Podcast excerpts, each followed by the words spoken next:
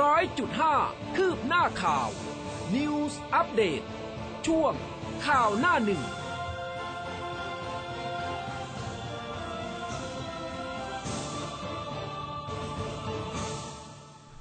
อรุณสวัสดิ์คุณผู้ฟังค่ะ ต้อนรับเข้าสู่เช้าวันจันทร์นะคะ วันจันทร์สดใสเลยสำหรับเช้าวันนี้ 20 กันยายน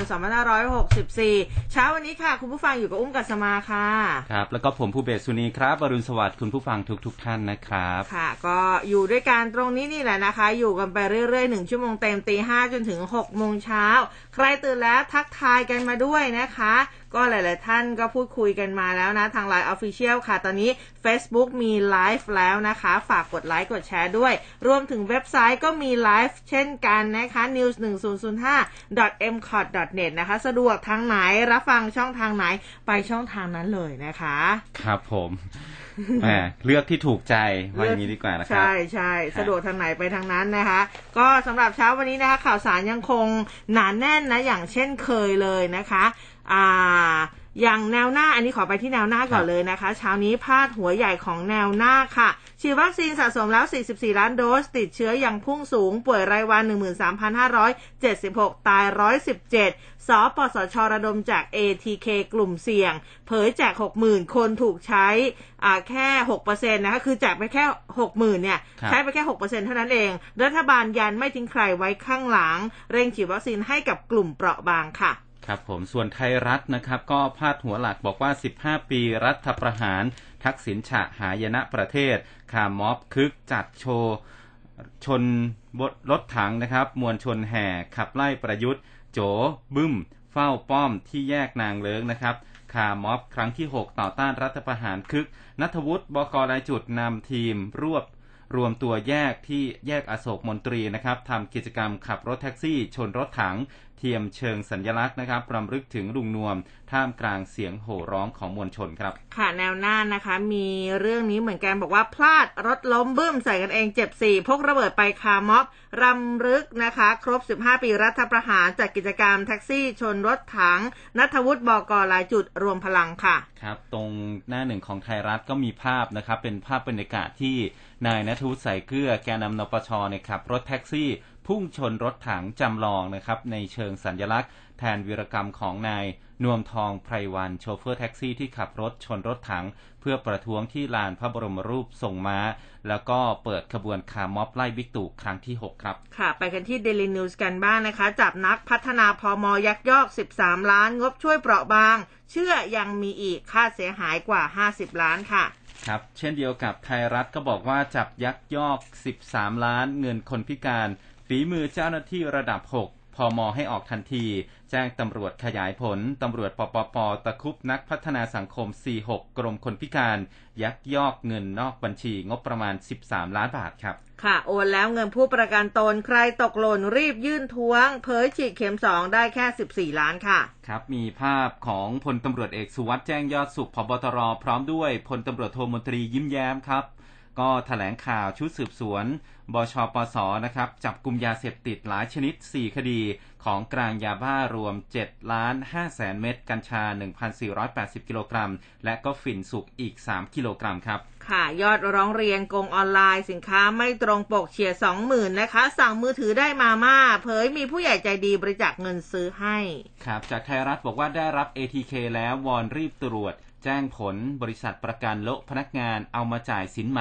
โควิดไทยยังแกว่ง แม้ยอดผู้ติดเชื้อรายใหม่รายวันลดลง แต่ว่ายังทะลุกว่า 13,000 คนครับ โตข่าวยุบสภาโฆษกรัฐบาลย้ำบิ๊กตู่อยู่ครบเทอม อัดแผนการฝ่ายค้านล่มนะคะปชพเตรียมลงหาเสียงค่ะ สั่งย้าย สอบดาบตำรวจเช้าแทะโลมนักข่าวสาวนะครับ ปลาหมอตายเพราะปาก นักข่าวสาวโวย ดาบตำรวจสอนอภาษีเจริญพูดจาคุกคามทางเพศ ขณะที่เข้าไปขอลงบันทึกประจำวันไว้เป็นหลักฐานครับ ค่ะ กรมอุตุเตือน 37 จังหวัดนะคะ เตรียมรับมือฝนถล่มเหตุพายุใกล้เวียดนามส่งอิทธิพลถึงประเทศไทยค่ะนิดาโพลทุบตู่ไม่เหมาะตั้งพักนะครับเพจบริหารล้มเหลวปชปยัน ยากคุมยุบสภานะครับ รัฐบาลกรบกระแสยุบสภาธนกรปัดบิ๊กตู่ลงพื้นที่ถี่ยิบแนบชิดสอสอสายตรง ไม่ใช่ส่งซิกเลือกตั้งใหม่ ลั่นนายกไม่สนเกมการเมืองครับ ค่ะ ดิฉันหมดแล้วค่ะ ครับ หมดเรียงค่ะหมดไทยแล้รัวฐครับฮะค่ะมากันที่เรื่องของโควิดนะคะ เรายังคงให้ความสำคัญกับโควิด -19 เป็นเรื่องอันดับต้นๆนะคะ วันนี้ยอดรวมเท่าไหร่คะคุณภูเบศอยู่คะที่13,168คนนะครับ อันนี้เป็นอ่าการติดเชื้อในประเทศนะครับ แต่ว่าถ้าเป็นภาพรวมเนี่ยมีผู้ติดเชื้อรายใหม่ 13,576 คนนะครับอืมอ่าอันนี้ก็เป็นยอดของเมื่อวานนะครับ ในขณะที่ 10 จังหวัดนะครับที่มีผู้ติดเชื้อสูงสุดเนี่ยข้อมูลณวันที่ 19 กันยายนนะครับ ก็ยังคงเป็นกรุงเทพสมุทรปราการชนบุรียะลา ราชบุรีสงขลาระนองนราธิวาสนครศรีธรรมราชและก็สมุทรสาครนะครับ ก็ทำให้มียอดผู้ติดเชื้อสะสมยืนยันมาตั้งแต่ปี 63 เนี่ยนะครับจำนวน 1 4 7 6 4 7 7 คน แล้วก็มียอดหายป่วยสะสมตั้งแต่ปี 2563 นะครับ อยู่ที่ 1 3 3 3 19 คนนะครับ ส่วนยอดการฉีดวัคซีนของประเทศไทยณเวลา 18 นาฬิกา วันที่ 18 กันยายนนะครับ ก็มีการฉีดวัคซีนเพิ่ม 596,230 โดสนะครับ รวมฉีดวัคซีนสะสมมาตั้งแต่วันที่ 28 กุมภาพันธ์ มีจำนวนผู้ติดเชื้อเออมีจำนวนรวมนะครับของการฉีดวัคซีนเนี่ย 44ล้าน485,657 โดสครับ ก็แบ่งเป็น เข็มแรกเนี่ยฉีดไป 28ล้าน893,133 รายแล้วนะครับ คิดเป็น 40.1%ของประชากร ส่วนเข็มที่ 2 ฉีดไปแล้ว 14ล้าน971,317 คนนะครับ ก็คิดเป็นร้อยละ 20 ของจำนวนประชากร แล้วก็เข็มที่ 3 เนี่ยฉีดไป 621,207 รายครับ ค่ะ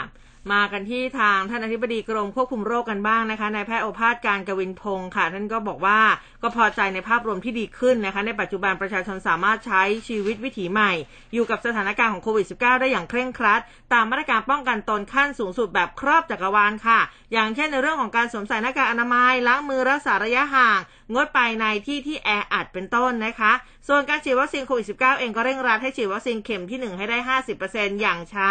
ภายในสิ้นเดือนหน้าตามเป้าของกระทรวงสาธารณสุข โดยขณะนี้วัคซีนที่ใช้ในบ้านเรานะคะ อย่างที่ทราบกันก็คือมีซีโนแวคซีโนฟาร์มแอสตราเซเนกาและก็ไฟเซอร์ซึ่งผ่านการรับรองทั้งประสิทธิภาพแล้วก็ความปลอดภัยจากองค์การอนามัยโลก แล้วก็สำนักงานคณะกรรมการอาหารและยาค่ะ โดยวัคซีนหลักที่ใช้ฉีดเข็มที่ 1 ก็คือซีโนแวคนะคะ เข็มที่ 2 คือแอสตราเซเนกาห่างกัน 3-4 สัปดาห์ จากผลการศึกษาวิจัยในประเทศอันนี้ก็พบว่าวัคซีนทั้ง 2 ชนิดนี้ จะเสริมภูมิคุ้มกันในร่างกายได้ดียิ่งขึ้น ใช้เวลาสั้นกว่าวัคซีนสูตรปกติ ส่วนการจะฉีดวัคซีนกระตุ้นเข็มที่ 3 ให้แก่ผู้ที่ฉีดวัคซีนซิโนแวคครบ 2 เข็มตั้งแต่ช่วงเดือนมีนา ถึงพฤษภาที่ผ่านมา เนื่องจากภูมิคุ้มกันเริ่มลดลงหลังฉีด 3-6 เดือน โดยประชาชนที่จะเข้ารับการฉีดจะได้รับการแจ้งข้อความ SMS ผ่านทางแอปพลิเคชันหมอพร้อม หรือลงทะเบียน ที่สถานพยาบาลเดิม และเข้ารับบริการที่จุดฉีดวัคซีนกลางในแต่ละพื้นที่กำหนด อย่างกรุงเทพนะที่สถานีกลางบางซื่อโดยไม่ต้องเสียค่าใช้จ่ายค่ะ ส่วนกลุ่มนักเรียน 12-17 ปีที่จะเริ่มฉีดไฟเซอร์เข็มที่ 1 ในช่วงต้นเดือนตุลาคมนี้จะคำนึงถึงประสิทธิภาพ ความปลอดภัยและเป็นไปตามเจตจำนงของผู้ปกครองเป็นสำคัญค่ะครับส่วนเรื่องของการตรวจ ATK นะครับนายแพทย์เจเดชธรรมทัศน์อารีครับเลขาธิการสำนักงานหลักประกันสุขภาพแห่งชาติ ก็บอกว่าสปสช ได้แจกชุดตรวจ ATK หรือว่า Antigen Test Kit นะครับให้กับประชาชนกลุ่มเสี่ยง ไปตรวจหาเชื้อโควิด -19 ด้วยตัวเอง ก็เริ่มแจกมาตั้งแต่วันที่ 16 กันยายนเป็นวันแรกนะครับ รับคนละ 2 ชุด ข้อมูลถึงวันที่ 19 กันยายนก็มีประชาชนมารับชุดตรวจไปแล้วรวม 121,922 ชุดขณะนี้มีผลเป็นบวก 54 รายนะครับ ในพื้นที่กรุงเทพ 34 ราย สมุทรปราการ 9 นนทบุรี 5 ภูเก็ต 3 สระบุรี 2 อยุธยาอีก 1 คนครับ และซึ่งเข้าสู่ระบบการรักษาตามขั้นตอนเรียบร้อยแล้ว อย่างไรก็ตามจากข้อมูลการรายงานการรับชุดตรวจ ATK เนี่ยก็พบว่าประชาชนที่รับชุดตรวจ ATK ไปมีผลการบันทึกตรวจเข้ามาในระบบเพียงแค่ 6,947 รายเท่านั้น คิดเป็นแค่ 6%ของจำนวนชุดตรวจที่แจกไป ดังนั้นจึงขอความร่วมมือประชาชนกลุ่มเสี่ยง ที่รับ ATK ไปแล้วเนี่ยก็ขอให้รีบตรวจหาเชื้อโดยเร็ว เพื่อที่จะได้เข้าสู่ระบบติดตามเฝ้าระวัง และก็จะมีผลต่อการลดลงของการระบาดในประเทศไทยด้วยนะครับอืมสำหรับการกระจายชุดตรวจนั้น นายแพทย์เจเดตนะครับ ก็บอกว่าองค์การเภสัชกรรมก็แบ่ง การตรวจรับชุดตรวจ ATK เป็น 4 งวดนะครับ ก็รับไปแล้ว 3 งวด ได้แก่งวดที่ 1 เนี่ย 1.167 ล้านชุดนะครับ ส่วนงวดที่ 2 อีก 2.155 ล้านชุดนะครับ ส่วนงวดที่ 3 นะครับจำนวน 1.4 ล้านชุด ที่เหลือคืองวดที่ 4 นะครับ 3.77 ล้านชุด แล้วก็จะมีการตรวจรับอีกครั้งในวันที่ 22 กันยายนนี้ครับ ค่ะ มาที่อีกท่านหนึ่งนะคะ นายแพทย์โสพล เอี่ยมสิริถาวร ท่านรองอธิบดีกรมควบคุมโรค อันนี้ท่านพูดถึงข้อซักถามการเปิดประเทศ สถานที่ท่องเที่ยวจังหวัดต่างๆ มีการพิจารณาอะไรยังไงนะคะ ท่านก็บอกว่า ตอนนี้เนี่ยอยู่ระหว่างการเตรียมการค่ะ หากย้อนหลังกลับไปเมื่อเดือนมิถุนายน ท่านนายกมีนโยบายเปิดประเทศ 120 วันนะ ด้วยความปลอดภัยเป็นขั้นเป็นตอน ตอนนี้ก็ผ่านมา 90 กว่าวันแล้วนะคะ สถานการณ์โควิด -19 ในประเทศไทยช่วงกลางสิงหา จนถึงตอนนี้เนี่ยเขาบอกว่าแนวโน้มดีขึ้น หลายจังหวัดควบคุมสถานการณ์ได้ดี อย่างไรก็ตามค่ะการวางแผนเปิดการเดินทางมากขึ้นในจังหวัดต่างๆ ต้องเตรียมการประเมินความพร้อม ด้านการแพทย์และก็สาธารณสุขรวมถึงด้านอื่นๆ ที่ต้องมีความพร้อมด้วยนะคะ อย่างเช่น การเตรียมประชาชนผู้ประกอบการ สถานประกอบการประเภทต่างๆ ที่มีส่วนเกี่ยวข้องเดินทางท่องเที่ยว มีการจัดทำมาตรฐานอย่างออย่างเช่นมาตรฐานชาพลัส ของโรงแรม พนักงานมีการฉีดวัคซีนหรือตรวจหาเชื้อ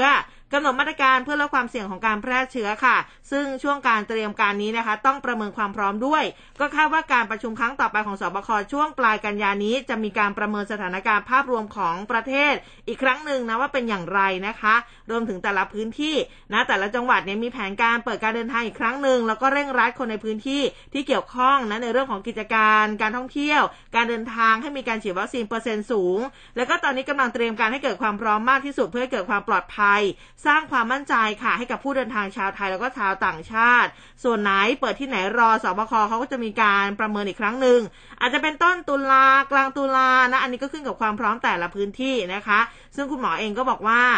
เรื่องของการเพิ่มสัดส่วนการจัดสรรวัคซีนในจังหวัดเป้าหมายเปิดท่องเที่ยวไหมเนี่ยนายแพทย์สมพลก็บอกว่า การเปิดการเดินทางแต่ละจังหวัดจะต้องทำแผนการฉีดวัคซีนด้วยว่า ฉีดไปเท่าไหร่คิดไปกี่เปอร์เซ็นต์นะถ้าฉีดเพิ่มช่วงเดือน 2 เดือนข้างหน้า จะต้องฉีดเพิ่มเท่าไหร่ อันนี้ให้แจ้งเข้ามาค่ะ ทางกรมควบคุมโรค เขาจะมีการรวมตัวเลขแล้วก็ประเมินเพื่อจัดสรรวัคซีน ให้สอดคล้องกับความจำเป็น และสถานการณ์การได้รับวัคซีนที่เข้ามา ซึ่งช่วงตุลาคมนี้เป็นต้นไปค่ะ ก็จะมีวัคซีนเข้ามาเพิ่มมากกว่าที่ผ่านมา ตุลาเนี่ยเขาบอกว่าจะเข้ามาประมาณ 24 ล้านโดส พฤศจิกาอีก 23 ล้านโดส ธันวาอีก 24 ล้านโดส ก็สามารถเรียนรู้ประสบการณ์ฉีดวัคซีนเพื่อเปิดท่องเที่ยว ได้จากภูเก็ตแซนด์บ็อกซ์นะหรือว่าสมุยพลัส โดยวางแผนให้สอดคล้องบริบทพื้นที่ ซึ่งการเปิดท่องเที่ยวนั้นค่ะจะประเมินเป็นจังหวัดคงไม่ได้ พร้อมกันทั้งหมดนะคะ เพราะว่า มีตั้งแต่จังหวัดที่พร้อมมาก พร้อมแบบขนาดกลางแล้วก็มีความพร้อมน้อย ซึ่งกลุ่มนี้ก็ต้องรอค่ะ ส่วนกระแสกทม เปิด 15 ตุลาคม อันนี้ก็ยังต้องดูสถานการณ์ก่อน เพราะเป็นพื้นที่ขนาดใหญ่ยังพบผู้ติดเชื้ออยู่นะคะ แต่ว่าก็มีความพร้อมมากขึ้นเมื่อเทียบกับหลายพื้นที่ เนื่องจากฉีดวัคซีนก่อนแล้วก็มีความครอบคลุมสูง แต่ว่าต้องดูปัจจัยอื่น ๆด้วยนะคะ ครับเรื่องของการเปิดกรุงเทพเนี่ยนะครับ นายองอาจก็ออกมาจี้นายกให้ดึงทุกฝ่ายร่วมหารือ เคลียร์ประเด็นการเปิดรับนักท่องเที่ยวต่างชาติเข้ากทมนะครับก็บอกว่าอย่าปล่อยให้ต่างคนต่างทำเดี๋ยวมันจะไปซ้ำเติมปัญหาโควิด -19 นะครับนายองอาจคล้ามไพบูลครับรองหัวหน้าพักประชาธิปัตย์นะครับ แล้วก็ประธานสสพักประชาธิปัตย์พูดถึงกรณีที่ยังไม่มีความชัดเจนเรื่องของการเปิดรับนักท่องเที่ยวต่างชาติเข้ากรุงเทพนะครับ บอกว่า การจะเปิดรับนักท่องเที่ยวต่างชาติเข้ามาในกรุงเทพได้เมื่อไหร่นั้น ทุกฝ่ายที่เกี่ยวข้องเนี่ยควรจะประชุมหารือกันอย่างรอบด้าน ให้ตกผลึกก่อน ไม่ใช่ปล่อยให้ผู้บริหารระดับสูงพูดกันคนละครั้งไม่ตรงกัน เพราะว่านายพิพัฒน์ราชกิจประการรัฐมนตรีกระทรวงการท่องเที่ยวและกีฬา ก็บอกว่าเดี๋ยวจะเปิดกรุงเทพวันที่ 15 ตุลาคมนี้นะฮะแต่ว่าหลังจากนั้น พลตำรวจเอกสวินขวัญเมืองผู้ว่าราชการกรุงเทพมหานครก็บอกว่ายังไม่เคยพูดว่าจะเปิดเมืองได้นะครับ เพราะว่าต้องฉีดวัคซีนโควิด -19 เข็ม 2 ของประชาชนให้ได้ครบ 70%ก่อน ซึ่งกรุงเทพมหานครก็ตั้งเป้าว่าจะฉีดครอบคลุมประชากรได้ 70%เนี่ยนะครับ ในวันที่ 22 ตุลาคม จึงแสดงให้เห็นว่า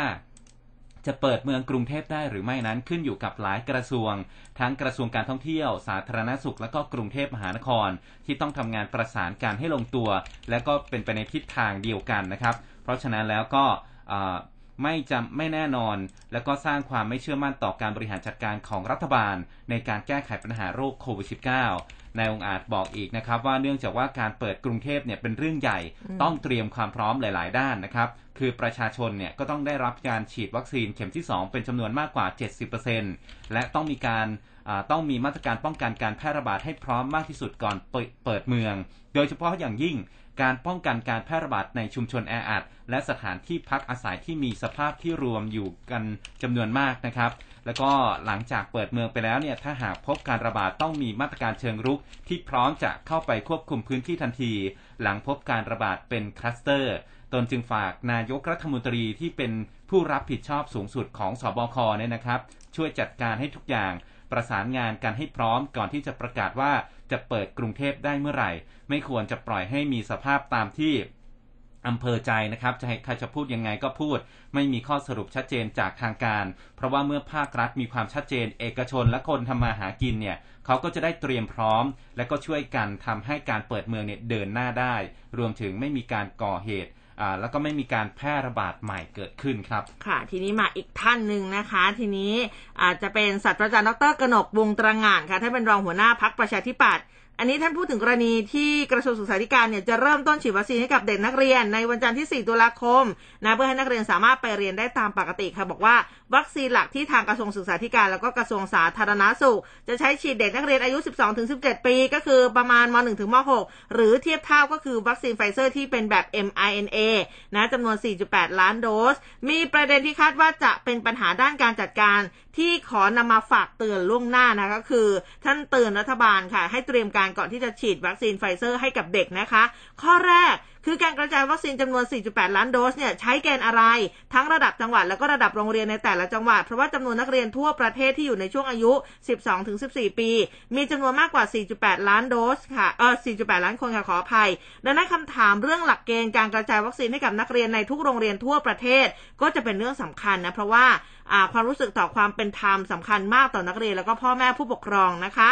ข้อที่ 2 คือการคัดกรองนักเรียนที่ร่างกายหรือสุขภาพที่อยู่ในกลุ่มเสี่ยงอย่างโรคอ้วนโรคทางเดินหายใจหอบหืดโรคหัวใจหลอดเลือด โรคไตวายเรื้อรังโรคเบาหวานเป็นต้น จนถึงการให้ความยินยอมของพ่อแม่ผู้ปกครองนะที่จะให้เด็กนักเรียนเนี่ยรับวัคซีน เนื่องจากการฉีดวัคซีนโควิดเป็นเรื่องใหม่สำหรับเด็กนักเรียน การระมัดระวังการทำความเข้าใจจนถึงการเฝ้าระวังหลังการรับวัคซีน โดยครูและพ่อแม่ผู้ปกครองเป็นเรื่องสำคัญนะคะ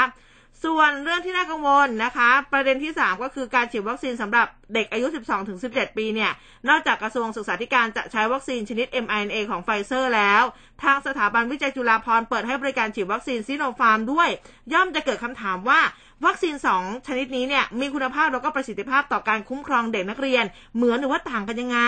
การปล่อยให้พ่อแม่ผู้ปกครองคิดเองวิเคราะห์เองโดยไม่มีข้อมูล และความเห็นของผู้เชี่ยวชาญก็จะสร้างความสับสน แล้วก็นำไปสู่การเข้าใจผิดได้นะคะส่วนข้อที่ 4สำหรับนักเรียนที่ยังไม่ได้รับ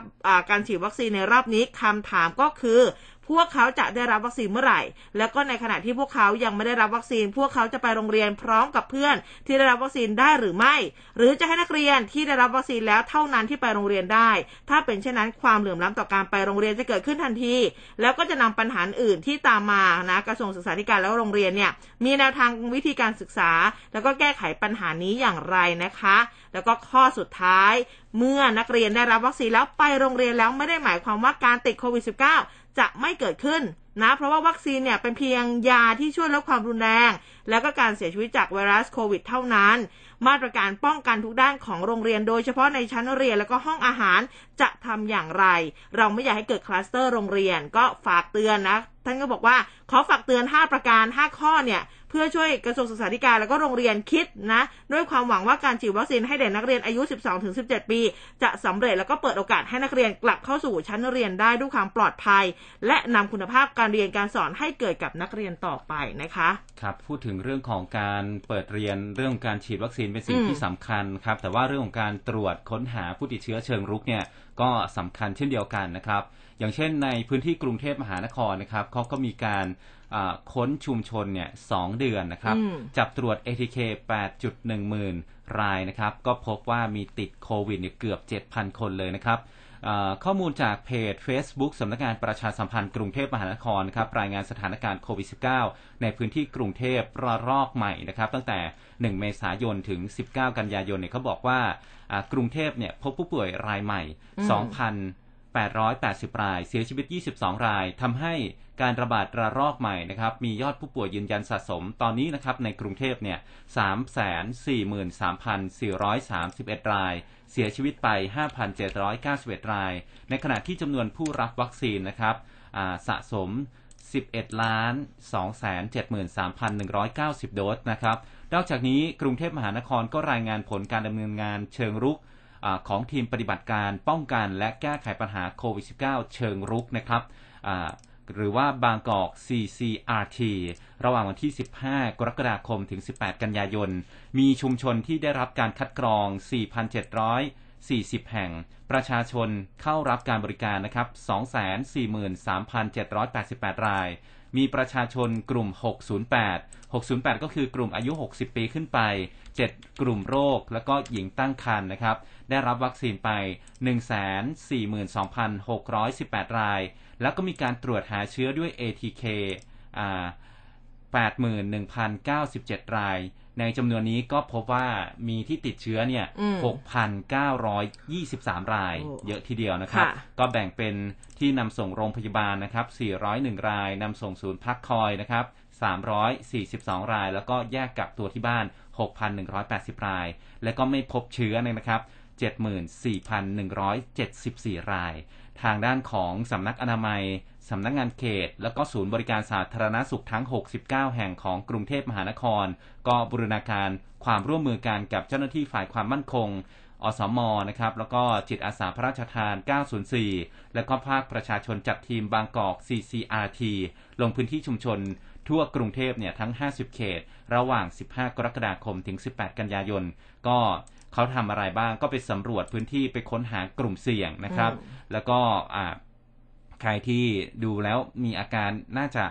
เสี่ยงเนี่ยก็จะเป็นการตรวจให้นะครับ แล้วก็มีการคัดกรองผู้ติดเชื้อในชุมชน แล้วก็ถ้าเจอก็รักษาให้เบื้องต้นก่อนที่จะเข้าสู่โรงพยาบาลนะครับ อืมนะคะอะทีนี้ไปที่เชียงใหม่กันบ้าง เชียงใหม่เขาออกประกาศนะคะ แจ้งผู้ที่ใช้บริการฟิตเนส O2 Gym สาขาข่วงสิงค่ะ ช่วง 12ถึง13 กันยายนนี้ เข้ารับการตรวจหาเชื้อโควิด -19 นะคะ ที่ศูนย์ประชุมและแสดงสินค้านานาชาติ หรือที่โรงพยาบาลทุกแห่งค่ะ พร้อมกับกักตัว 14 วันด้วยนะคะ หลังพบผู้ติดเชื้อโควิด -19 เข้าไปใช้บริการในช่วงดังกล่าวนะคะ อันนี้ก็ใครที่อยู่เชียงใหม่นะ แล้วก็ไปฟิตเนสนะคะ O2 Gym นะคะ ข่วงสิงเนี่ยนะ ช่วง 12-13 กันยายนที่ผ่านมาก็ไปเข้ารับการตรวจหาเชื้อด้วยนะคะอ่าช่วงนี้เนี่ยคือจะไปไหนมาไหนก็ต้องระมัดระวังอะนะครับผมเออนะคะ ฟิตเนสเนี่ยจริง ๆ ก็มาตรการแต่ละพื้นที่เนี่ยก็มีอยู่เหมือนกันเออเพราะว่าบางที่เนี่ยเห็นช่วงแรกๆแต่อุ้มไม่แน่ใจว่าช่วงนี้เป็นยังไงนะ ช่วงแรกๆเขาจะมีอย่างลู่วิ่งเนี่ยเขาก็จะมีแบบ partition กั้นอะ ครับ เออ มีมีมีอยู่กรุงเทพยังไม่เปิด ใช่กรุงเทพยังไม่เปิด ใช่ มันไม่มี feelingหลาย ๆ คนเรียกร้องนะเปิดสักทีเถอะฟิตเนสนะ แต่ว่าก็นี่แหละนะมันมันต้องเป็นอะไรที่ค่อนข้างละเอียดอ่อนนะคะ เพราะว่ามันก็เป็นแอร์รวมอะเนาะครับผมมาที่เรื่องของการ ฉีดบูสเตอร์โดสของนายแพทย์โอภาสค่ะครับผมก็ทางด้านของนายแพทย์โอภาสการกวินพงศ์อธิบดีกรมควบคุมโรคนะครับให้สัมภาษณ์ผู้สื่อข่าวถึงความคืบหน้า ในการฉีดวัคซีนป้องกันโรคโควิด -19 ของประเทศไทยนะครับบอกว่าจนถึงขณะนี้เนี่ยนะครับภาพรวมของประเทศไทยยังมีการฉีดต่อเนื่อง อย่างที่เห็นได้จากวันที่ 19 กันยายนเนี่ยที่จังหวัดนนทบุรีนะครับก็มีรถบนถนนค่อนข้างมาก สืบเนื่องมาจากการให้บริการฉีดวัคซีนโควิด -19 ที่ห้างเดอะมอลล์งามวงวาน ถึงแม้ว่าจะเป็นวันหยุดนะครับประชาชนก็เข้ารับการฉีดวัคซีนต่อเนื่อง คุณหมอโอภาสบอกว่าแผนการจัดหาวัคซีนโควิด -19 สำหรับเดือนตุลาคมก็ยังเป็นไปตามแผนก็คือ 24 ล้านโดสนะครับรวมถึงวัคซีนชิโนฟาร์มของราชวิทยาลัยจุฬาภรณ์ที่อาจจะมีมากขึ้นด้วยนะครับ ซึ่งก็อาจจะเข้ามา ฉีดช่วยประชาชนได้ดีมากขึ้นนะครับนายแพทย์อุภาสบอกว่าในวันที่ 24 กันยายนนี้นะครับที่จะเป็นการระดมฉีดวัคซีนในภาพรวมทั้งประเทศตามเป้าหมายที่ปลัดกระทรวงสาธารณสุขได้วางแผนเอาไว้ก็คือ ฉีดให้ได้มากกว่า 1 ล้านโดส จากนั้นก็จะมีวัคซีนทั้งเข็มที่ 1 เข็มที่ 2 และก็เข็มที่3นะครับการฉีดเข็ม 3 หรือว่าบูสเตอร์โดสเนี่ยก็จะมีระยะเวลา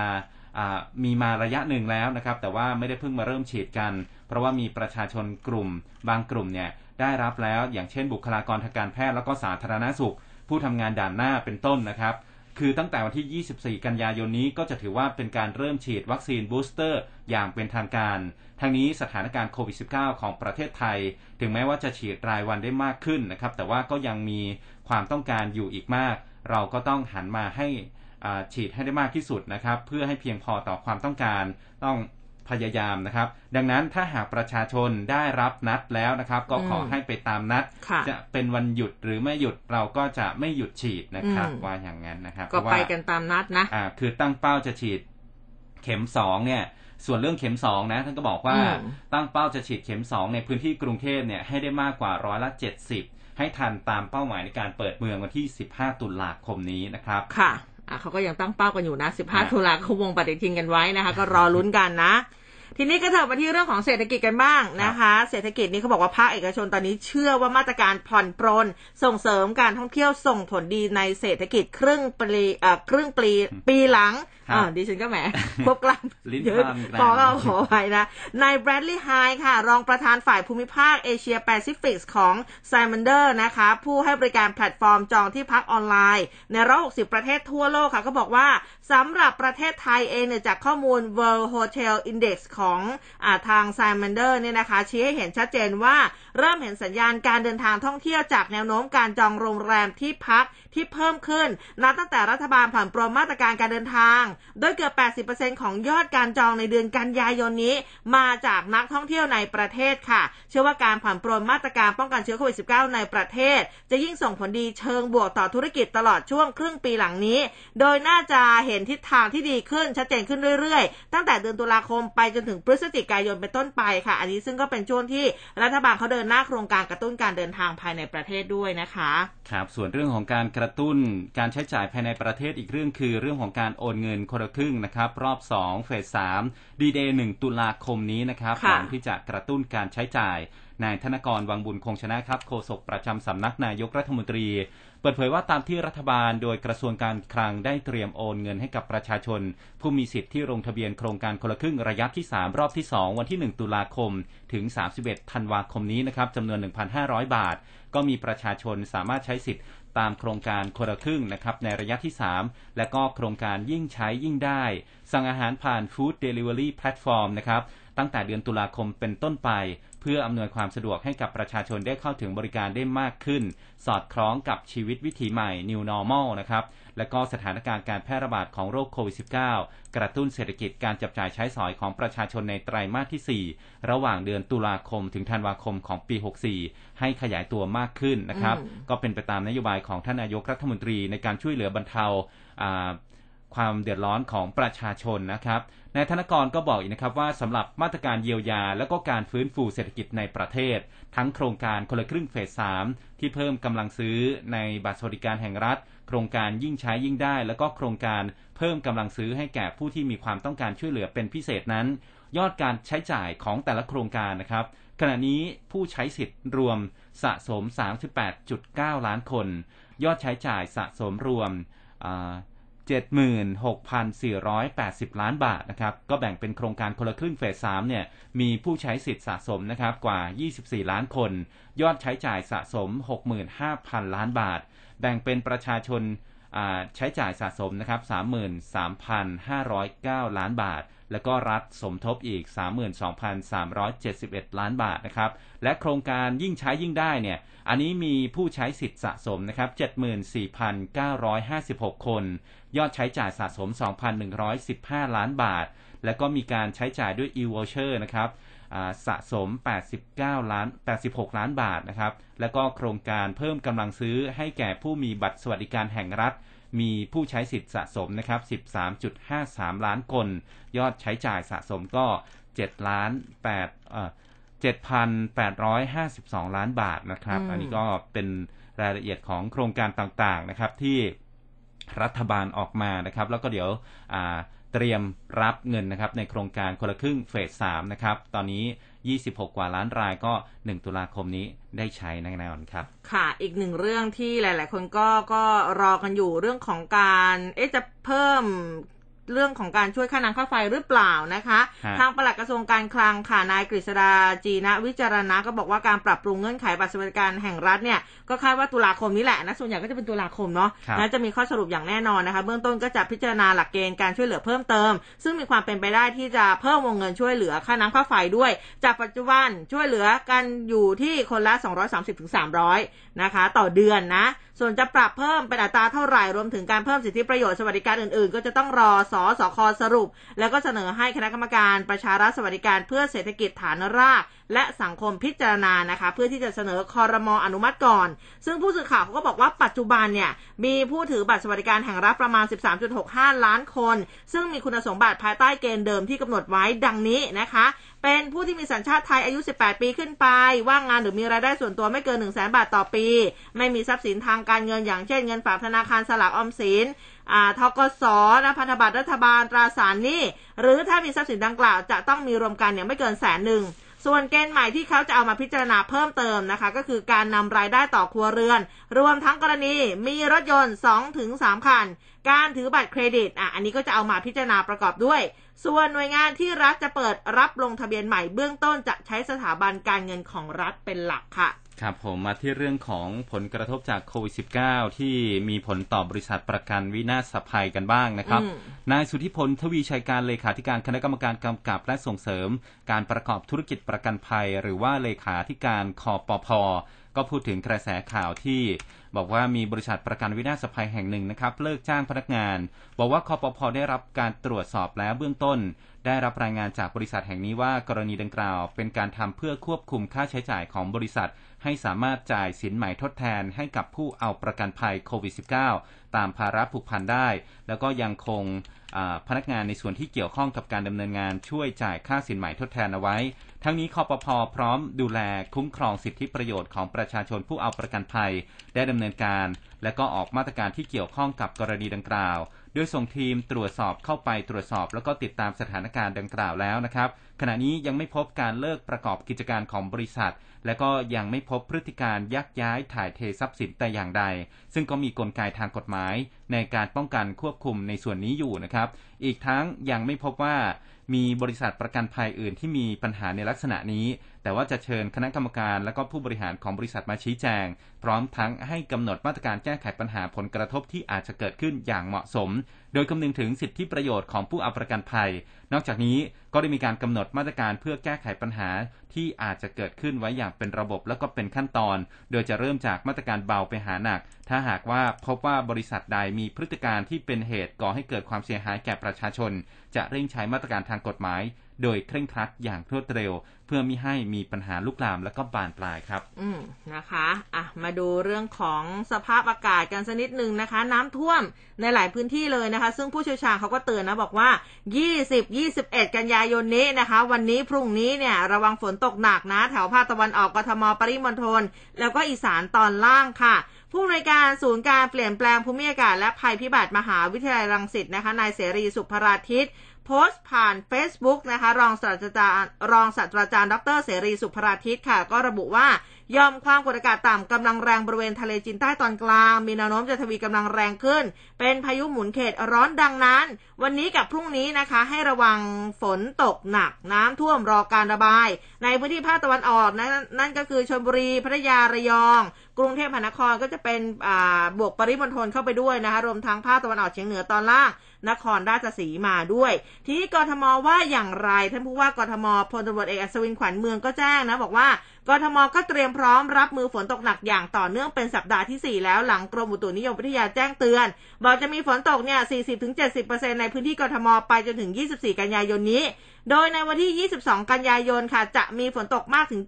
70%ทางนี้จากาที่ฝนตกต่อเนื่องมา 3 สัปดาห์ทำให้น้ำในคลองฝั่งกรุงเทพตะวันออก ยังคงมีระดับสูงนะคะ ก็มีการติดตั้งเครื่องสูบน้ำเพิ่มขึ้นนะคะ เพื่อเร่งระบายน้ำออก แล้วก็กำจัดขยะแล้วก็วัชพืชผักตบชวาเปิดทางน้ำไหลช่วยการระบายน้ำ สำหรับจุดเสี่ยงที่มีน้ำท่วมขังเป็นประจำได้ตั้งเครื่องสูบน้ำพร้อมกับระบายน้ำหากเกิดฝนตกหนักเป็นเวลานานแล้วก็มีเจ้าหน้าที่ประจำตามจุด สถานีสูบน้ำประตูระบายน้ำแล้วก็พร้อมมีเจ้าหน้าที่หน่วยเคลื่อนที่เร็วนะหน่วยเบสเนี่ยเร่งแก้ไขปัญหาน้ำท่วมขังทันทีค่ะยังไงก็แล้วแต่แจ้งปัญหาน้ำท่วมขังกันได้นะที่ศูนย์ป้องกันน้ำท่วมกทม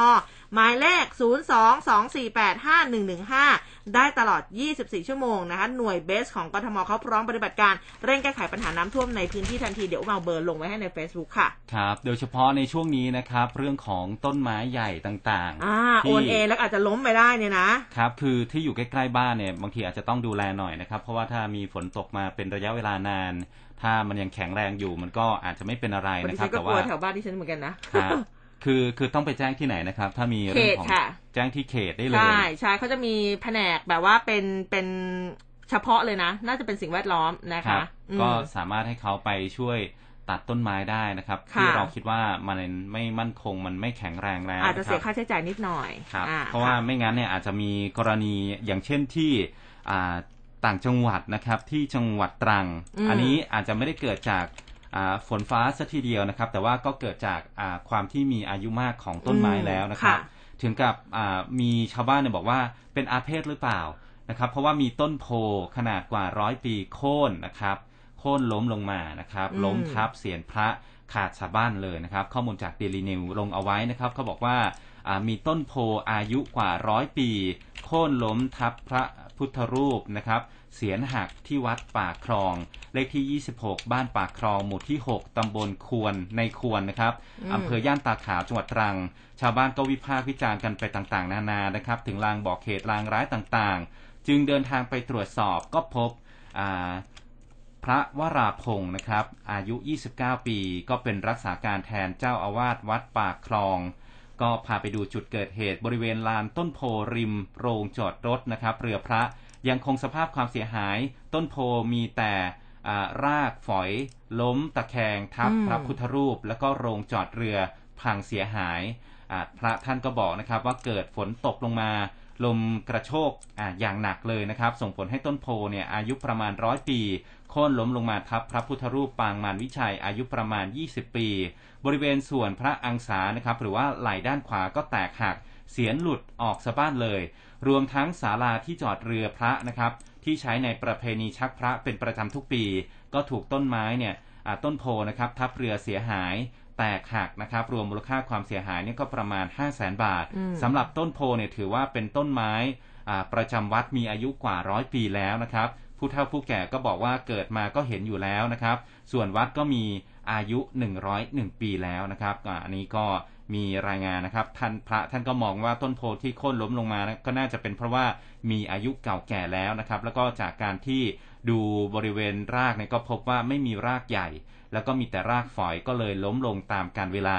ส่วนพระพุทธรูปดังกล่าวก็ทางญาติโยมเขามีจิตศรัทธาได้สร้างถวายมาประมาณเมื่อ 20 ปีที่แล้วนะครับ ก็อันนี้ก็ ก็ต้องมีการซ่อมแซมบำรุงรักษากันต่อไปครับ ค่ะ มาดูที่เมืองนนท์กันบ้าง เมื่อวานนี้ทนายกเทศมนตรีนครนนทบุรีนายสมนึกธนเดชากุล แล้วก็บอกว่าเทศบาลนครนนทบุรีเตรียมความพร้อมเฝ้าระวัง สถานการณ์น้ำฝนนะรวมถึงน้ำเหนือที่ปล่อยมาจากเขื่อนเจ้าพระยาแล้วก็น้ำทะเลหนุน ขอให้ประชาชนที่มีบ้านเรือนนะติดกับแม่น้ำเจ้าพระยาค่ะ เก็บของนะคะ ยกขึ้นที่สูงแล้วก็ติดตามสถานการณ์น้ำในระยะนี้อย่างใกล้ชิด พร้อมกับจะตั้งศูนย์ป้องกันน้ำท่วมนะที่บริเวณริมเขื่อนท่าน้ำนนทบุรี มอบหมายเจ้าหน้าที่สำนักการช่างตรวจสอบประตูระบายน้ำ11 ประตู รวมถึงสถานีสูบน้ำ9สถานีให้พร้อมใช้งานตลอดเวลาค่ะ เพื่อเร่งระบายน้ำลงสู่แม่น้ำเจ้าพระยาได้อย่างรวดเร็วจัดเวรเตรียมพร้อมตลอด 24 ชั่วโมง และเตรียมกระสอบทรายจำนวนแสนใบเลยนะคะ เพื่อรองรับสถานการณ์ฝนน้ำเหนือไหลหลากแล้วก็น้ำทะเลหนุนอย่างเต็มประสิทธิภาพด้วยค่ะ ครับซึ่งอ่าทางด้านของพลเอกประยุทธ์จันทร์โอชานายกรัฐมนตรีนะครับก็มีกำหนดที่จะลงไปตรวจพื้นที่น้ำท่วมนะครับอืม22 กันยายนนี้นะครับ มีรายงานจากทำเนียบรัฐบาลนะครับบอกว่านายกรัฐมนตรีพร้อมคณะมีกำหนดการที่จะลงพื้นที่ตรวจราชการ เยี่ยมเยียนประชาชน แล้วก็ติดตามปัญหาน้ำท่วมในหลายพื้นที่ของจังหวัดสุขโขทัยในวันที่ 22 กันยายนนี้นะครับ ส่วนรายละเอียดนั้นนะครับการไปลงพื้นที่แต่ละจุดเนี่ยก็ยังไม่ได้ลงตัวนะครับ ทางผู้เกี่ยวข้องก็จะมีการหารือ แล้วก็สรุปกันอีกครั้งวันที่ 20 กันยายนนี้ อย่างไรก็ตามก็มีข้อสังเกตนะครับว่าตลอดสัปดาห์ที่ผ่านมาท่านนายกรัฐมนตรีก็มีคิวลงพื้นที่อย่างต่อเนื่อง ตั้งแต่สมุทรปราการเมื่อวันที่ 12 กันยานะครับอ่าจังหวัดชัยนาทเมื่อวันที่ 15 กันยายน แล้วก็จังหวัดชนบุรีเมื่อวันที่ 17 กันยายน และสุขโขทัยเป็นจังหวัดต่อไป โดยจังหวัดที่นายกนะครับ ไปส่วนใหญ่เนี่ยก็ล้วนแล้วแต่เป็นพื้นที่ฐานเสียงของพรรคพลังประชารัฐอืมที่มี รัฐมนตรีและก็สสของพรรคเนี่ยสังกัดอยู่นะครับ ในกลุ่มที่สนับสนุนท่านนายกรัฐมนตรี ไม่ว่าจะเป็นนายสมศักดิ์เทพสุทิน รัฐมนตรี ว่าการกระทรวงยุติธรรมแล้วก็สสบัญชีรายชื่อพรรคพลังประชารัฐ นายอนุชานาคาสายรัฐมนตรีประจำสำนักนายกรัฐมนตรี และก็สสชัยนาทนายสุชาติชมกลิ่นรัฐมนตรีกระทรวงแรงงาน และสสชลบุรีนายอิทธิพลคุณปลื้มรัฐมนตรีว่าการกระทรวงยุติธรรม เป็นต้นนะครับ อันนี้ก็ท่ามกลางอ่าการจับตานะครับ บอกว่าพลเอกประยุทธ์เนี่ยกำลังส่งสัญญาณอืมเพื่อเตรียมความพร้อมสำหรับสำหรับการเลือกตั้งครั้งต่อไปหรือไม่ ถึงแม้ว่ารัฐบาลเนี่ยจะเหลือวาระการดำรงตำแหน่งอีกปีกว่าก็ตามครับ พอพูดถึงการเลือกตั้งเนี่ยเมื่อวานนี้นิด้าโพลเผยค่ะ ประชาชนค้านบิ๊กตู่ตั้งพรรคเตรียมเลือกตั้งสมัยหน้า นะเมื่อวานนี้นิด้าโพลค่ะเผยผลสำรวจนะคะเรื่องนายกรัฐมนตรีกระชับอำนาจค่ะ อันนี้ก็พบว่าส่วนใหญ่ร้อยละยี่สิบสามจุดเก้าเก้าระบุว่าการกระชับอำนาจพลเอกประยุทธ์จันโอชานายกรัฐมนตรี ด้วยการให้รัฐมนตรีสองคนออกจากตำแหน่ง เป็นการดำเนินการที่เหมาะสมแล้ว รองลงมาร้อยละ23.54 ระบุว่าพี่น้อง 3ปอแค่เล่มเกณฑ์การเมือง แต่จะไม่มีการแตกออกจากกัน ส่วนการเป็นหัวหน้าพักพลังประชารัฐของพลเอกประยุทธ์แทนพลเอกประวิตยวงษ์สุวรรณอันนี้ก็พบว่าส่วนใหญ่ร้อยละ56.11 ระบุไม่ควรเข้าไปยุ่งกับพักพลังประชารัฐเลยสำหรับความคิดเห็นต่อพลเอกประยุทธ์เกี่ยวกับการตั้งพักของตนเอง เพื่อเตรียมการเลือกตั้งสมัยหน้าค่ะ อันนี้ก็พบว่าส่วนใหญ่ร้อยละ 58.24 ระบุไม่เห็นด้วยเลย เพราะพลเอกประยุทธ์บริหารงานล้มเหลวค่ะภาวะผู้นำไม่มีศักยภาพ ควรยุติบทบาททางการเมือง รองลงมาร้อยละ19.97ระบุว่าเห็นด้วยอย่างยิ่งเพราะพลเอกประยุทธ์มีความสามารถในการบริหาร และมีความเด็ดขาด และก็คาดว่าสามารถดูแลสมาชิกพักได้อย่างเต็มประสิทธิภาพค่ะ ครับเมื่อวานนี้ก็เป็นวันครบรอบ 15 ปีรัฐประหารนะครับอืมมีหลาย ๆ กลุ่มออกมาเคลื่อนไหว มีหลาย ๆ คนออกมาพูดถึงประเด็นนี้นะครับ กลุ่มต่อต้านรัฐบาลพลเอกประยุทธ์จันโอชาที่นำโดยนายนัทวุฒิสายเกลือแกนนำนปชแล้วก็นายสมบัติบุญงามอนงหรือว่าบกลายจุดนะครับ ก็นำอ่านักกิจกรรมผู้ริเริ่มโครงการคาร์ม็อบ ใช้โอกาสวันครบรอบ 15 ปี การก่อรัฐประหาร สมัยรัฐบาลของนายทักษิณชินวัตรโดยคณะมนตรีความมั่นคงแห่งชาติหรือว่าคอมชในสมัยนั้น ก็นำโดยพลเอกสนธิบุญยรัตน์กรินนะครับอดีตผบตรผบทรนะครับ นัดหมายมวลชน แนวร่วมการชุมนุมเนี่ยขับไล่พลเอกประยุทธ์จันทร์โอชานายกรัฐมนตรี และรัฐมนตรีว่าการกระทรวงกลาโหม เขาใช้สโลแกนครับขับ รถยนต์ชนรถถังอืมเพื่อให้เป็นเกียรติแก่นายนวมทองไพรวันอดีตคนขับแท็กซี่ที่ขับรถแท็กซี่คู่ชีพ ชนรถถังที่จอดอยู่บริเวณลานพระบรมรูปทรงม้า เพื่อเป็นการประท้วงการรัฐประหารจนได้รับบาดเจ็บสาหัส ภายหลังก็ตัดสินใจ ดับชีวิตของตัวเองที่สะพานลอยหน้าสำนักพิมพ์ ไทยรัฐนะครับ เพื่อยืนยันเจตนารมณ์ไม่เอาเผด็จการ ซึ่งเมื่อวานนี้นะครับช่วงประมาณบ่ายโมงผู้สื่อข่าวก็รายงานว่าก่อนที่จะมีการเคลื่อนขบวนคาร์ม็อบประชาชนที่ไม่ยอมรับการบริหารประเทศของพลเอกประยุทธ์ ก็ต่างทยอยนำรถยนต์นานาชนิดของตัวเองเนี่ยมาตั้งแถวต่อขบวนตั้งแต่ ปากทางถนนอโศกนะครับมนตรี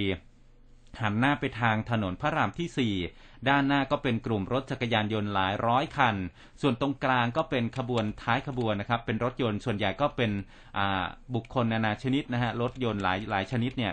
าตามกันไปตามถนนอโศกมนตรี เพื่อรอสัญญาณการเคลื่อนขบวน ทั้งนี้กลุ่มผู้ชุมนุมก็รับแจกธงสีแดงนะครับ มีข้อความว่า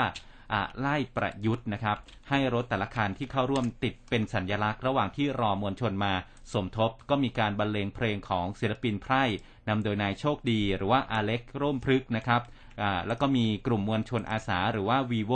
ทำหน้าที่ในการปิดถนน แล้วก็อำนวยการจราจรร่วมกับเจ้าหน้าที่สอนอทองหล่อนะครับอืมอ่าในช่วงเวลาสักบ่ายสองโมงครึ่งนะครับ นายสมบัติบุญนางอดงบุญงามอนงค์ก็ มาถึงที่ชุมนุมจากนั้นก็มีรถบรรทุกขนาดเล็กนะครับ ขนรถถังจำลองด้วยกระดาษขนาดใหญ่ มาจอดที่บริเวณแยกใกล้กับแยกอโศกมนตรี ใช้ทำกิจกรรมเชิงสัญญลักษณ์นะครับ ก็มีนายนัทวุฒิมาสมทบในเวลาไล่เลี่ยกัน ท่ามกลางเสียงโหเสียงโห่ร้องของมวลชน ที่รอเคลื่อนขบวนคาร์ม็อบ ขับไล่รัฐบาลครั้งที่ 6 ในพื้นที่กรุงเทพ จากนั้นนายนัทวุฒิก็ขึ้นปราศัยกับผู้ชุมนุมก็บอกว่า เรามารวมกันที่นี่เพื่อบอกว่า พลเอกสนธิและพลเอกประยุทธ์ รวมทั้งใครก็ตามที่อยู่เบื้องหลังเผด็จการพวกนี้ ไม่ว่าคุณจะใหญ่แค่ไหน แต่หัวใจของประชาชนใหญ่กว่า ยืนยันว่าพลเอกประยุทธ์ต้องออกจากตำแหน่งทันที รอไม่ได้แม้แต่วันเดียวนาทีเดียว หากยังคงเพิกเฉยต่อการต่อสู้ของประชาชนจะเดินหน้าต่อไป ซึ่งวันนี้ก็ครบ 15 ปี เราสู้ยังอยู่รวมกันที่นี่ ให้พี่น้องของเราที่ถูกฆ่าตายนี้ถูกจำคุกต้องหนีไปอยู่ต่างแดน ให้พวกเขารู้ว่าพวกเรานั้นยังสู้อยู่นะครับอืมแล้วก็ต่อมาก็มีการอ่าขับรถอ่าแท็กซี่เนยนะครับ ชนทำลายรถถังจำลองนะครับอืมตามที่เขาอ่ามีการเอามาชุมนุมเอามาชุมนุมด้วยอ่าก็นะคเป็นรับการแสดงสัญลักษณ์นะคะ ใช่อืมต่อมาเวลาสักประมาณ6โมงเย็นเนี่ยนะครับ6โมง10นาทีหลังจากแกนนำอ่า คาร์ม็อบเนี่ยเขาเคลื่อนขบวนไปแล้ว ก็มีการประกาศยุติการชุมนุม ก็เกิดเสียงดังคล้ายๆ กับประทัดอืมบริเวณถนนราชดำเนิน อันนี้เคลื่อนมาราชดำเนินนะกลางนะครับ ฝั่งเมธาวลัยอ่าศรแดง กลุ่มผู้ชุมนุมส่วนใหญ่ก็เป็นวัยรุ่นเนี่ยเข้าใจผิดว่ามีผู้มาก่อความไม่สงบก็กรูเข้าไปทำร้ายชายคนหนึ่ง ที่เป็นผู้ร่วมชุมนุมด้วยกันเนี่ยจนได้รับบาดเจ็บ ต้องเข้าไปห้ามกันพลวัน ขณะเดียวกัน บริเวณซอยราชเอ่อซอยดำเนินกลางใต้ก็มีเจ้าหน้าที่ตำรวจจอดรถจักรยานยนต์สายตรวจประจำการดูแลความเรียบร้อย ก็พลอยถูกหางเลขไปด้วยนะครับอืมถูกผู้ชุมนุมบางส่วนเนี่ยพยายามกรูเข้าไปทำร้าย เพราะคิดว่าเป็นฝ่ายก่อเหตุ จนตำรวจเนี่ยวิ่งหนีเข้าไปหลบในซอยอย่างไม่คิดชีวิต ผู้ชุมนุมกลุ่มวัยรุ่นก็ตามไปทุบทำลายรถของตำรวจสายตรวจสามคันจนล้ม แล้วก็มีการคว้างวัตถุคล้ายๆ กับระเบิดสองลูกนะครับ ตามเข้าไปในซอย สุดท้ายมวลชนวัยรุ่นที่ไม่ชอบอา ใช้ความรุนแรงอีกกลุ่มก็มาดึงตัวพวกเดียวกันเนี่ยออกไปทำความเข้าใจกันนะครับ อืมนะคะ แล้วเมื่อวานนี้มีอีกท่านหนึ่งที่โพสต์เกี่ยวกับรำลึก 19 กันยานะ คุณหญิงสุดารัตน์เกยุราพันธ์ แกนนำพักไทยสร้างไทยค่ะ ท่านก็โพสต์ Facebook คุณหญิงสุดารัตน์เกยุราพันธ์ค่ะรำลึก 19 กันยา ถอดบทเรียน 3 รัฐประหาร จากพฤษภาธมินถึงม็อบราษฎร โดยสรุปบทเรียนของ 3 รัฐประหารตลอดระยะเวลาตั้งแต่ปี 2535 จนถึง 2564 เป็นเวลา 29 ปี กงล้อประชาธิปไตยไทยตกหล่มอยู่กับที่ ประชาธิปไตยไทยในปัจจุบันถอยหลังไปกว่า 40 ปี สิทธิพลเมืองถูกด้อยค่า ประเทศตกต่ำล้าหลัง แต่ระบอบเผด็จการพัฒนาตัวเองให้แข็งแกร่งขึ้น โดยผ่านรัฐธรรมนูญปี 2560 ด้วยการสร้างกลไกสืบทอดอำนาจ ส่วนการแก้ไขรัฐธรรมนูญที่เพิ่งผ่านความเห็นชอบจากรัฐสภา ก็แก้เพียงระบบเลือกตั้ง ไม่สามารถทำให้ฝั่งประชาธิปไตยชนะได้อย่างแท้จริง ดังนั้นทางออกจากระบอบเผด็จการคือต้องผลักดันให้สร้างรัฐธรรมนูญฉบับประชาชน ให้สำเร็จด้วยการเรียกร้องให้เร่งทำประชามติโดยเร็วที่สุดนะคะครับอีกคนหนึ่งที่ไม่พูดถึงไม่ได้เลยนะครับคุณทักษิณชินวัตรนะครับหรือว่าโทนี่วูดซัมอดีตนายกรัฐมนตรี ก็ทวีตข้อความผ่านทวิตเตอร์ส่วนตัวทักษิณไลฟ์นะครับในวันครบรอบ 15 ปีรัฐประหารเมื่อวันที่ 19 กันยายน ปี 49 ก็บอกว่า 15 ปีที่แล้วของวันนี้คือวันที่โอกาสประเทศไทย และก็คนไทยในสังคมยุคใหม่สูญเสียไปมากและต่อเนื่อง เพราะว่าการทำให้ประเทศถอยหลังด้วยระบบเผด็จการที่โลกทัศน์คับแคบ ห่วงแต่สถานภาพตัวเอง แต่ซ่อนรูปในคำว่ารักชาติและรักสถาบัน บัดนี้ถูกพิสูจน์แล้วว่าเผด็จการต้องยุติ แล้วก็คืนประชาธิปไตยให้กับประเทศชาติและประชาชนได้แล้ว การรัฐประหารโดยทหารและก็ตุลาการ คือหายนะของประเทศ พร้อมทั้งมีการติดแฮชแท็กนะครับรัฐประหารโดยทหารคือหายนะของชาติ แล้วก็แฮชแท็กรัฐประหารโดยตุลาการคือหายนะของชาตินะครับค่ะเรื่องนี้ก่อนที่จะไปพักนะครับคุณผู้ฟังแสดงความคิดเห็นเข้ามา บอกว่าเขามีการชุมนุมกันเนี่ยทำให้การจราจรติดขัดอืมประชาชนต้องเดือดร้อนไปตามๆกัน เขามีการประกาศล่วงหน้าแล้ว แต่ว่าทำไมเจ้าหน้าที่ตำรวจเนี่ยจะเข้าจับกลุ่มแกนนำไม่ได้หรือไง ทั้งๆที่เขาฝ่าฝืนกฎหมายนะครับ อันนี้ก็เป็นความเห็นจากหลาย ๆ ฝ่ายนะครับนำมาเล่าให้ฟังนะฮะ ค่ะเอาละค่ะเดี๋ยวไปพักกันสักครู่หนึ่งนะคะ กลับมาติดตามค่ะเรื่องของสภาพดินฟ้าอากาศในช่วงสายฟ้าพยากรณ์กันนะวันนี้ 20-21 เนี่ยเออฝนมันจะเยอะมากน้อยแค่ไหนนะคะ เดี๋ยวต้องไปฟังความกระจ่าง จากตัวจริงเสียงจริงนะทีมอุตุนิยมวิทยานะคะ เดี๋ยวพักกันสักครู่แล้วกลับมาค่ะ ร่วมคุยข่าวผ่านทาง 468 3999 และ Official Line at mcot news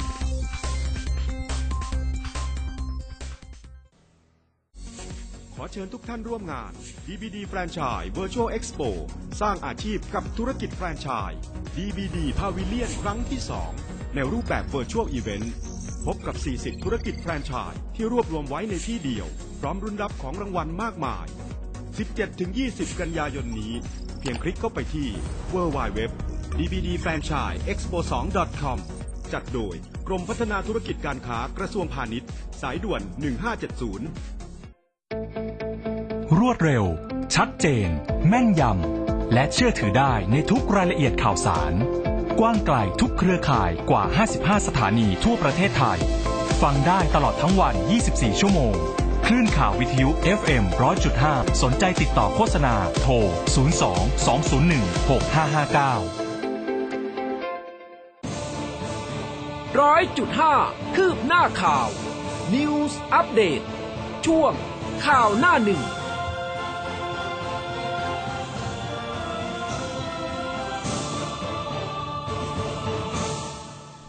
เอาละค่ะเข้าสู่ช่วงสุดท้ายของรายการนะไปพูดคุยกับคุณโกศินทร์เสียงวัฒนะหัวหน้าเวรพยากรณ์อากาศกรมอุตุนิยมวิทยาในช่วงสายฟ้าพยากรณ์กันค่ะ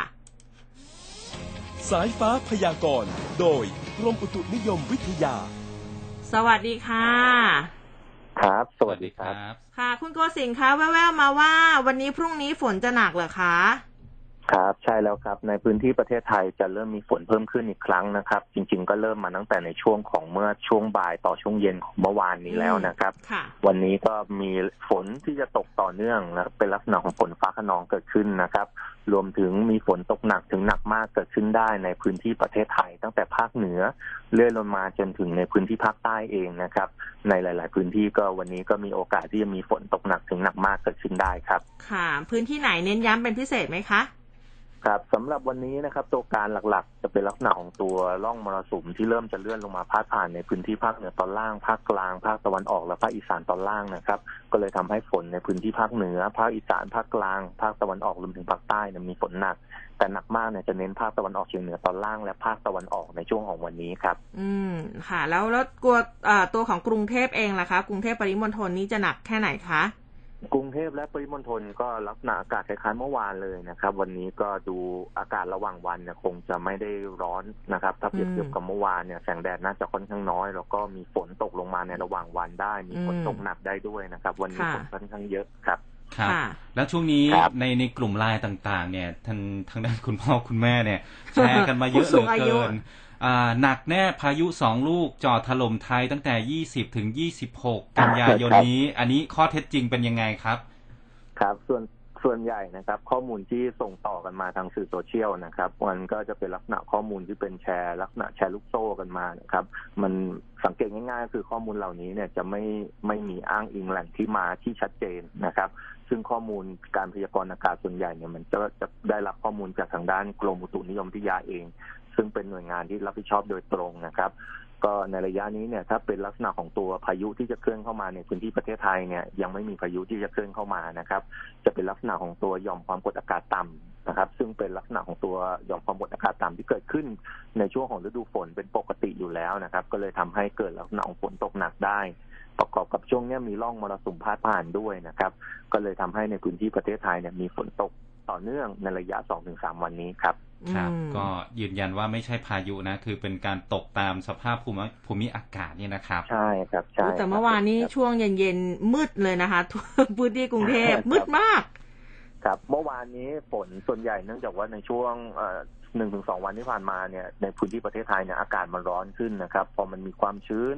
เข้ามามีไอ้น้ำเข้ามาสะสม การยกตัวของอากาศ การยกตัวของเมฆมันเลยค่อนข้างดีมีฝนอืมมีลมแรงเกิดขึ้นนะครับ ค่ะครับโอเคครับนะคะค่ะสำหรับวันนี้ขอบพระคุณมาก ๆ นะคะครับ สวัสดีครับ ค่ะ สวัสดีครับสวัสดีค่ะโอ้เมื่อวานมืดจริง ๆ แหละ มืดครับจนผมใจเสียเลยอะ ก็หลายพื้นที่ได้รับผลกระทบจากฝนตกนะครับเมื่อวานค่ะนี้นะฮะแล้วก็ยืนยันนะครับ คุณพ่อคุณแม่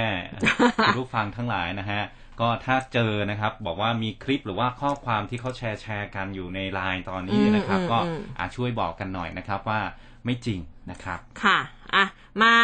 ข่าวในช่วงสุดท้ายของเรานะคะ โตเกียวมาราธอนต้องเลื่อนหนีโควิดครับไปจัดนู่นเลย 6 มีนาคมปีหน้าอ๋ออ่อ่าข้อมูลจากมติชนนะคะ การแข่งขันวิ่งโตเกียวมาราธอนหนึ่งในรายการวิ่งมาราธอนที่โด่งดังที่สุดในโลกที่จัดขึ้นทุกปีที่โตเกียวประเทศญี่ปุ่น ประกาศเลื่อนการแข่งขันของปี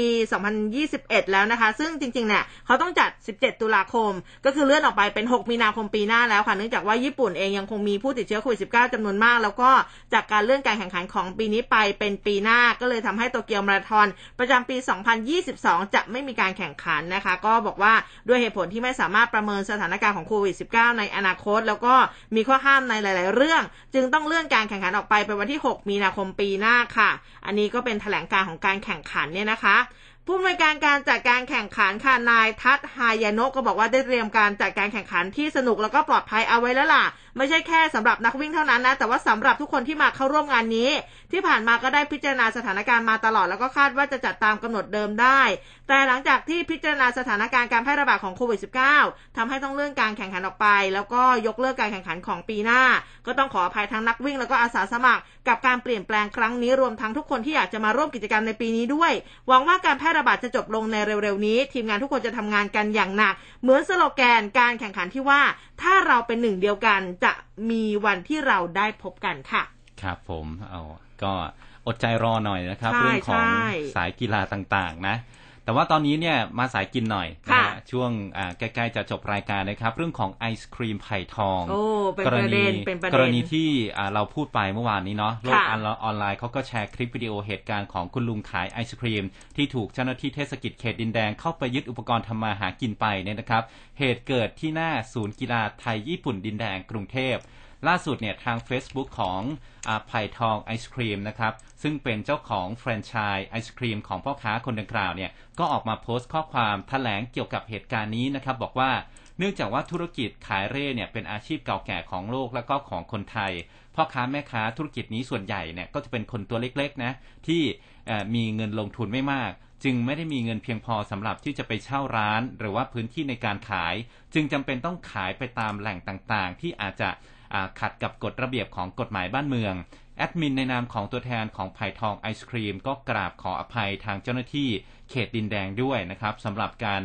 เร่ขายของพ่อค้าไผ่ทองที่ขัดกับพรบแล้วก็การปฏิบัติของเจ้าหน้าที่เขต ทางไผ่ทองไอศครีมก็ขอแจ้งต่อศูนย์ทุกศูนย์ให้ดูแลระวังในเรื่องนี้ แล้วก็สำหรับความผิดตามพรบที่ทางเขตแจ้งมาก็คือมาตรา 20 นะครับ คือเขาห้ามมิให้ผู้ใด ปรุงอาหารขายหรือว่าจำหน่ายสินค้าบนถนนหรือในที่สาธารณะ แอดก็ขอแจ้งว่าไอศครีมไผ่ทองเนี่ยไม่ได้ทำการปรุงในที่สาธารณะ หรือว่าอ่าคือเขาเขาบอกว่าเขาตักขายได้เลยเขาไม่ได้ปรุง อืมคือคือมันมาสำเร็จเป็นถังแล้วไงสำเร็จออแล้วคือแค่ปรุงก็คือการเอ่ออันนี้อันนี้ส่วนคือการตักเครื่องอะ เออ ก็ว่ากันไปเนาะค่ะครับ อะนะคะทั้งหมดทั้งมวลค่ะ ก็เป็นข่าวสารที่อุ้มกับภูเบศนำมาฝากกันนะหลาย ๆ ท่านก็ทักกันมาขอบพระคุณมาก ๆ ก็เป็นห่วงเป็นใยกันนะคะแต่ว่าหลายพื้นที่เช้านี้ก็มีฝนตกด้วยก็นี่ขับรถขับมาขับรานเนี่ยระมัดระวังกันด้วยนะคะมีมีคุณผู้ฟังท่านหนึ่งเดี๋ยวผมขออ่านหน่อยเถอะนะฮะส่งข้อความมาไปไหนแล้วนะฮะบอกว่าสวัสดีผู้รายผู้ดำเนินรายการทั้งสองท่านไปไหนแล้วมาจากจอมค รู้จักอืมรู้ไหมฮะจอมค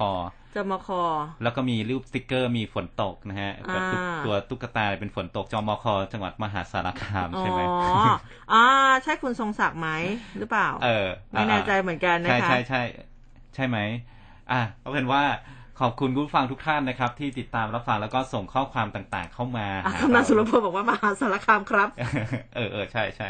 เออนะคะ ก็อยู่ที่ตำบลนาศรีนวลอำเภอพยัคฆภูมิพิสัยนะคะอ๋อแฟนรายการประจำของเราขอบพระคุณมากๆ ทักทายกันมาทุกวันเลยนะคะ ยังไงช่วงนี้รักษาสุขภาพด้วยฝนตกเนาะดูแลตัวเองกันด้วยนะคะ กลับมาเจอกันใหม่วันพรุ่งนี้เวลาเดิมตีห้าจนถึงหกโมงเช้าวันนี้อุ้มกับภูเบศลาไปก่อนแล้ว สวัสดีค่ะสวัสดีครับ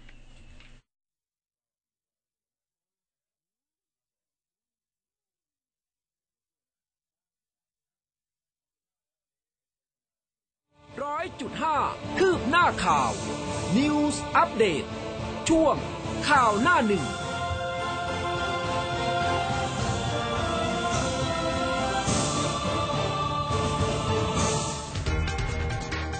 คลื่นข่าว m c o t News FM 100.5ทลายทุกข้อจำกัด ฟังชัดทุกเรื่อง สวัสดีค่ะ ดิฉันนงวดีธนิมาน จากรายการเจาะลึกเศรษฐกิจค่ะ